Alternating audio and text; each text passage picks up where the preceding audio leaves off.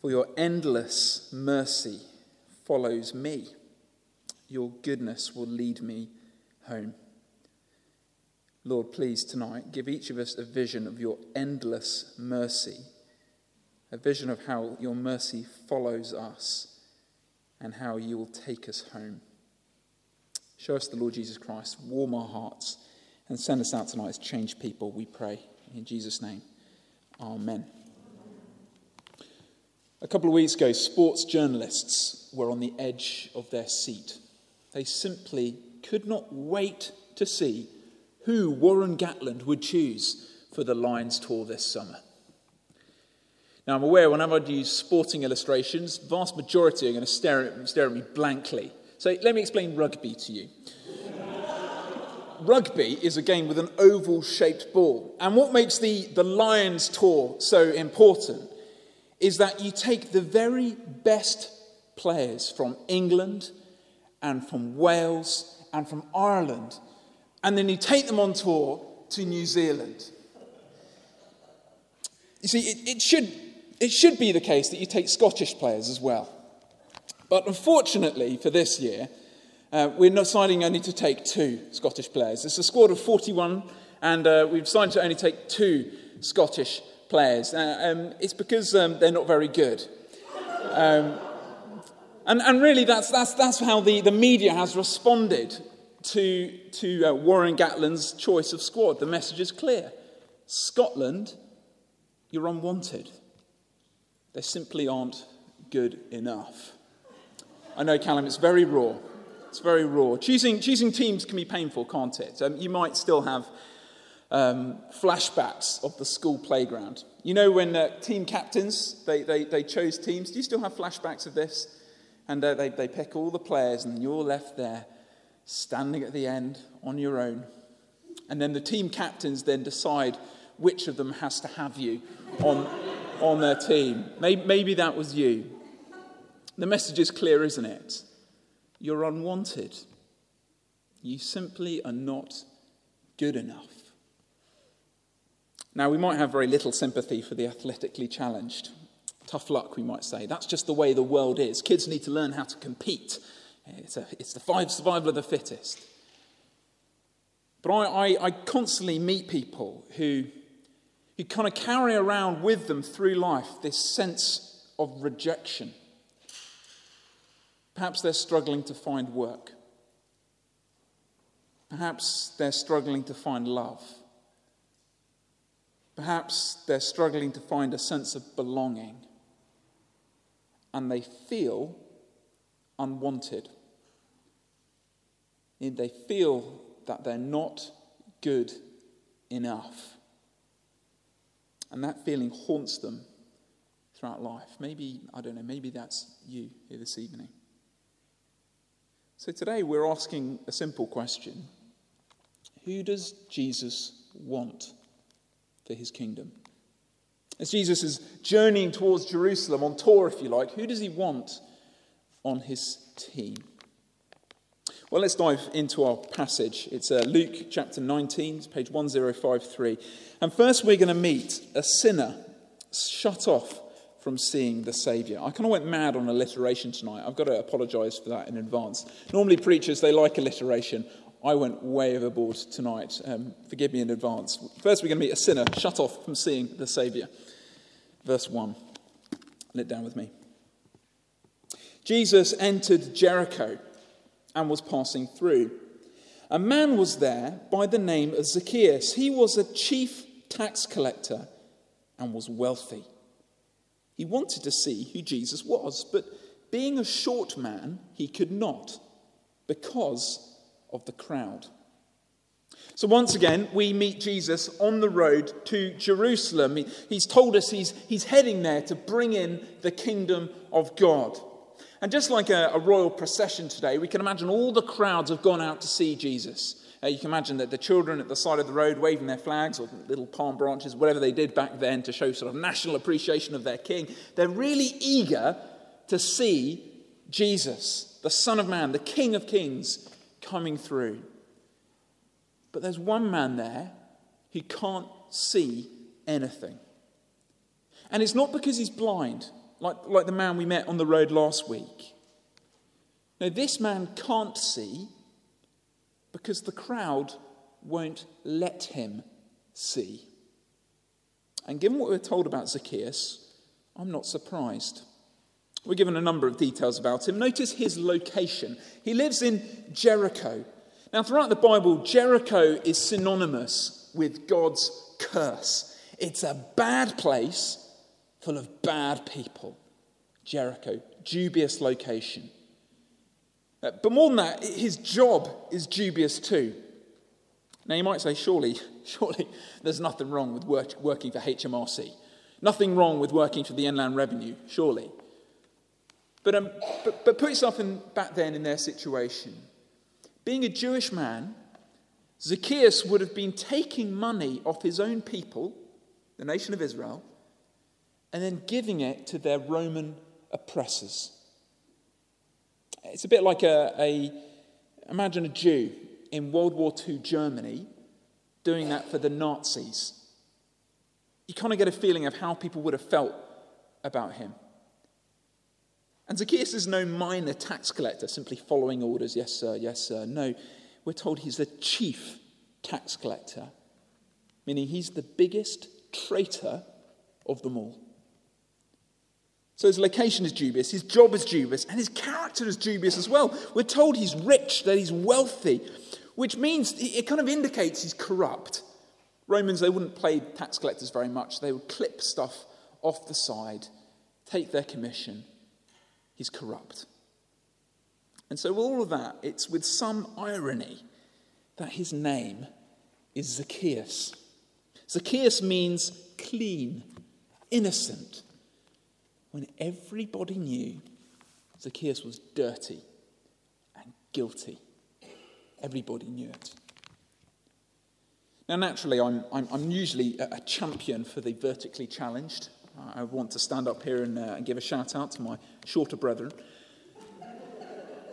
But, it, but it's almost as if Zacchaeus' short stature is kind of a metaphor for everything we've heard about him already. Here is a seedy little man living in a bad town who is looked down on by everybody. So in verse 3, the crowd blocking Zacchaeus' view is not an accident. Oops, sorry, mate, didn't see there. Come on through. It's not an accident at all. The language here is explicit. What they're doing is quite deliberate. Zacchaeus can't see because the crowd won't let him see.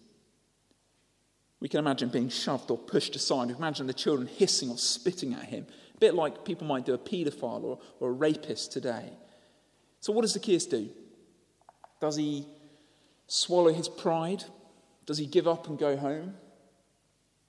Well, strangely, he embarrasses himself even further. Look at verse 4. So he ran ahead and climbed a sycamore fig tree to see Jesus, since Jesus was coming that way. Now, as a general rule, in the ancient Near East, men of high office do not run. How undignified, running. And certainly they do not climb trees. This is humiliating. It's like, imagine a high court judge pegging it down the road and, and climbing a tree. This is embarrassing. It's childlike.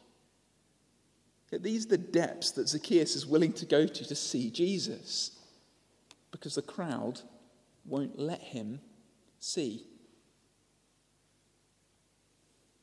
How tragic it is when people are made to feel that Jesus is not for them. I once met a lady who told me uh, about uh, how she visited a church. She hadn't been to church in a long, long while, so she's, she felt quite a lot of anxiety about going along. She, she felt like a real sinner, and she kind of had to psych herself up to go through the doors. She told me she burned through half a pack of cigarettes just walking between her house and to the church. She was so nervous about going in. She felt so unworthy.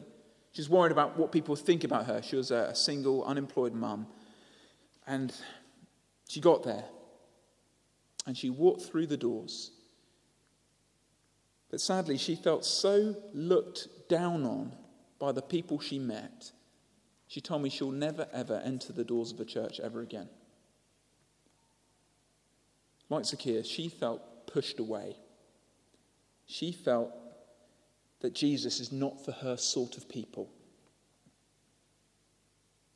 If that story resonates with you tonight, can I please ask for your forgiveness?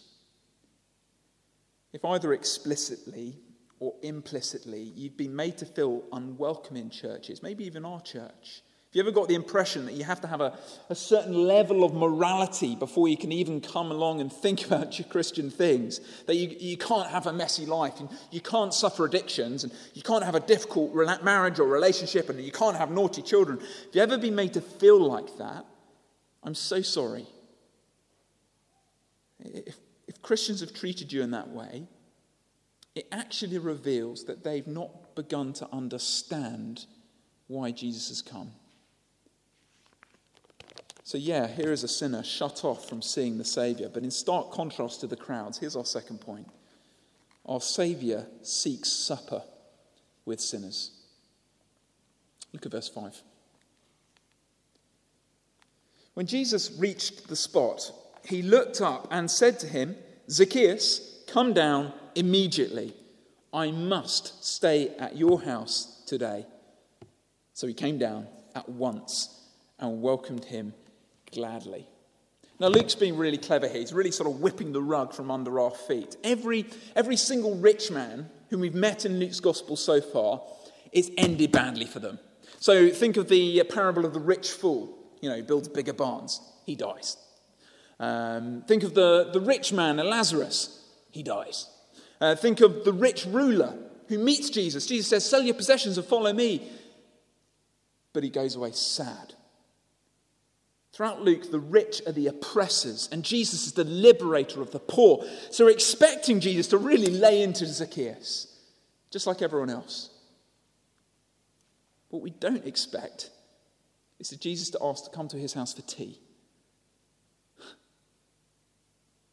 No, I'm sorry, he doesn't ask, does he? He demands, I must stay at your house today. It's urgent, in fact. Come down immediately. I must stay at your house today. It's funny, Zacchaeus thought he was the one seeking Jesus out. He would have been happy of just seeing Jesus from afar. But no, it is Jesus who actively seeks out Zacchaeus.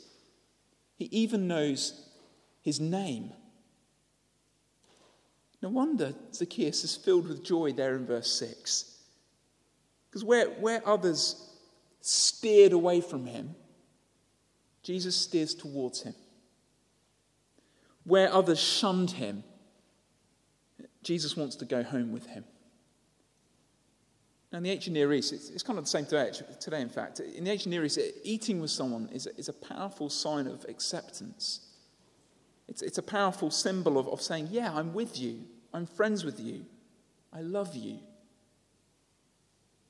Jesus isn't begrudgingly putting up with Zacchaeus, he's actively embracing him. Now, as you can imagine, this, this doesn't go down at all well with the crowd. Look at verse 7. Verse 7. All the people saw this and began to mutter, He's gone to be the guest of a sinner. You can almost, you can almost taste the bile on their words, can't you? Here we're told the explicit reason why previously they pushed him away, they wouldn't let him through. They think Jesus is heading to Jerusalem to kick out the Romans. So, why would he have any time whatsoever for this immoral, unrespectable, rich traitor when he's going to kill off the Romans? They've misunderstood his mission. Jesus is heading to Jerusalem to die on a cross.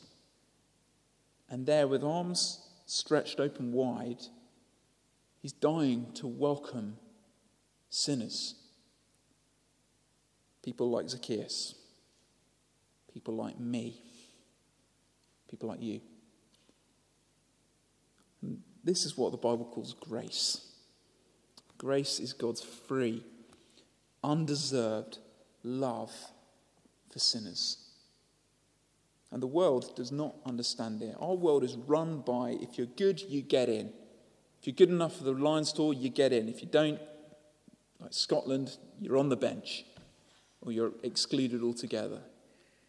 They think everything must be paid for, they think everything must be earned. But Zacchaeus, he's done absolutely nothing to warrant Jesus' interest and kindness.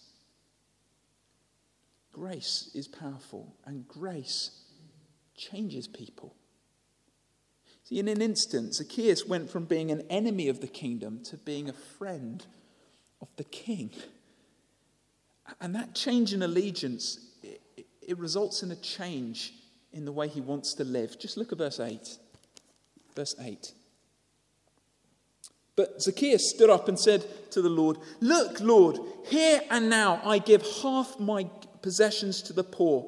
And if I've cheated anyone out of anything, I will pay back four times the amount. Now, now Zacchaeus isn't virtue signaling here. Have you heard of virtue signaling? People do it all the time. So on Facebook, they say, I'm, uh, I'm running a marathon for charity. You can, uh, you can support me if you want to support my charitable efforts. And, uh, or businesses do it, don't they? They say, I, I, came across on the radio, there's a company saying, um, We sell mattresses. For every 10 mattresses that you buy, we're going to give one to charity. And I'm thinking, well, that's lovely, but the only reason they're telling us this is how, how ethical they are as a company. They're virtue signaling.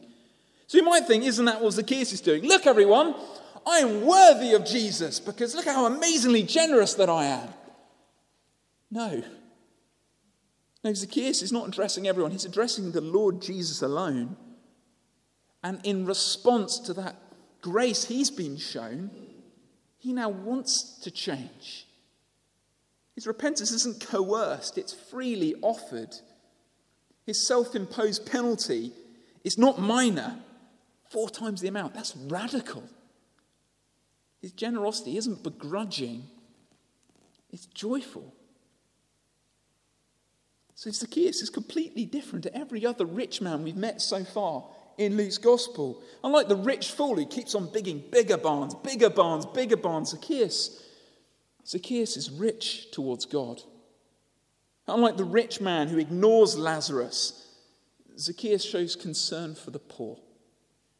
Unlike the rich ruler who can't sell his possessions, goes away sad, Zacchaeus sells his possessions with a, with a big fat smile on his face. See, grace changes people. But I can't stress this enough.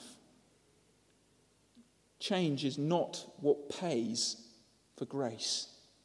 Jesus emphasized that in verse 9, doesn't he? Look at verse 9. Jesus said to him, Today, salvation has come to this house because this man too is a son of Abraham. For the Son of Man came to seek and to save the really upright. No, sorry, it doesn't say that, does it? The Son of Man came to seek and save the lost. As we heard at the, start of our service, the Son of Man is, is the one from Daniel 7 to whom has been given all power over all people for all time. If you had that power, what would you do? Jesus uses it to seek and save messed up people like Zacchaeus.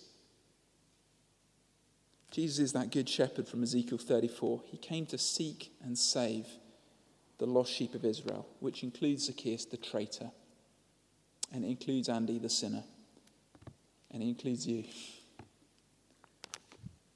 As I close, there are three applications for us. You'll see them on there in your sheets. First of all, I want to encourage you to come and eat with Jesus. I don't know, you might be here tonight and you, you still feel like that child left on the playground, unwanted, undesired, unloved. Perhaps who you are, uh, perhaps because the things you've done, the things you might let run through your mind. You're wondering how anyone could love you, let alone the holy God of the Bible. What I want you to see today is that nothing could be further from the truth. Today, Jesus is calling you by name because he knows your name and he's saying, I must stay at your house today. Jesus desires you. Jesus wants you. Yes, you.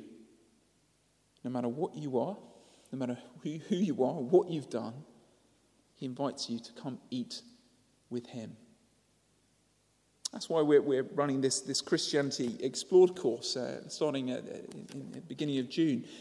Perhaps for yourself, you would find that a helpful way of saying, What does it mean to follow Jesus? I've got big questions. I'd love to explain that to you and share that with you. Please put those dates in your diary. Come along to this Christianity Explored course. Find out more because Jesus wants to eat with you, He wants life with you.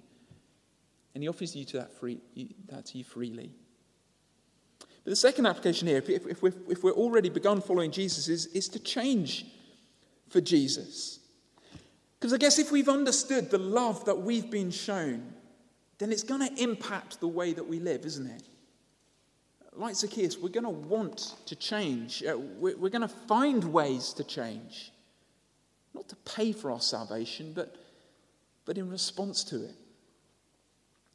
So I don't know, it might be that the Lord is, is putting his finger on an area of your life where you're saying, I know I, I know I need to change in this way. Maybe it is in the way which we use our money. Perhaps we, we, we are stealing somehow, um, being fraudulent or dishonest somehow, or maybe the way we use our resources. I don't know. But having been shown this grace, we want to change. Uh, we'll develop this point next week as Jesus goes on to tell a parable, but, but um, but, but here's that point there. We, we want to change for Jesus, don't we? But finally, here's the point I want us to land on. Will we welcome like Jesus? Because here's the thing, right? How we treat others is the barometer of whether we've understood Jesus' mission. See, if you think Jesus just come for good, moral, upright, educated, middle class people, who are you going to welcome? Good, upright, middle class, educated people. If you think Jesus only come for somebodies, you're not going to have any time for nobodies. But if you realize that Jesus has come for everybody, then you're going to welcome everybody. Let me tell you a story of a man called Lawrence. Lawrence lived in the third century in Rome. He was a, what's called a deacon of the church. He was responsible for uh, for taking money off people and then uh, distributing it amongst the poor in, in, the church. And in the third century, there was a massive wave of persecution um, sort of going over the, the, city of Rome. The bishop had just been killed, lots of church pastors are being killed. Lawrence knows it's coming his way, so he ends up being extra generous, giving all the, the church funds away to the poor, because he knows the Roman authorities are going to come any day and take him off him. And sure enough, one day the Roman officers come to the church where he's the deacon. They kick down the door and say, Give us your money. We know you're rich. Give us all the money. And Lawrence is terrified. He says, All right, okay, give me, at least give me three days to sort of collect it together, and, and then, I'll, then, I'll, then I'll give you the, the treasure. And so, sure enough, um, the, the soldiers come away, and three days later they return. And there's Lawrence. And instead of being surrounded by piles of gold and silver, Lawrence is surrounded by the poor and the blind and the lame and sinners. And he says to soldiers, Here's the treasure of the church. But then dragged him outside and burned him alive. But here's the question Do we treasure what Jesus treasures? I guess, motivated by this amazing love that we've been shown, we have the capacity to take people people who feel unwanted and show them that they are wanted. Friends, you have the ability to take people into your homes, people who feel unloved, and show them that they are loved, people who have no family, and, and be their family. Friends, you each have homes, you each have uh, flats or houses, you each eat meals, three, most of you three times a day. Do what Jesus does. Welcome like him. In the first place, do this amongst yourselves. Do this with your small group. You have a whole day, Sunday, the Lord's Day, to do this on. But I encourage you, do this wider. Open up your home. Because the treasure of the church is not the building, it's not the bank account, it's people. People matter. Let's pray.